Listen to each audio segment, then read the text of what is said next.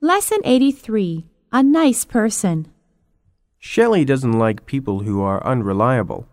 She especially doesn't like people who tell lies. On the other hand, she likes people who are humorous and honest. She really likes people that are easygoing and sincere. However, regardless of whom she likes or dislikes, she is nice to everyone.